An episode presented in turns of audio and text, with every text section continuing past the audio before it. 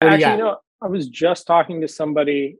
Uh, it's almost some. It just hasn't left my mind, and that's why I think when you ask that, it just it's still sticking with me. Yeah.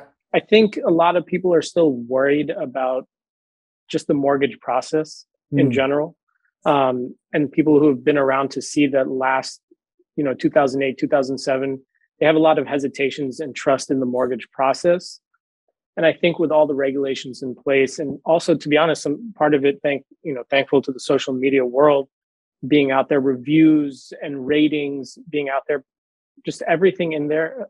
It's a lot of the mortgage companies that m- might not have been up to par with the quality of service that should be delivered are now forced to do that.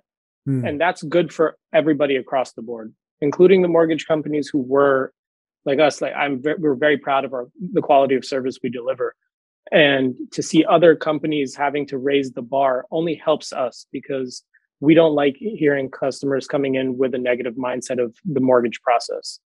Um, it shouldn't be that way. It should be something where they trust that loan officers are going to take care of them make sure that they're in the right situation the, the right program nothing's left in the dark that they're basically having their hand held the entire time.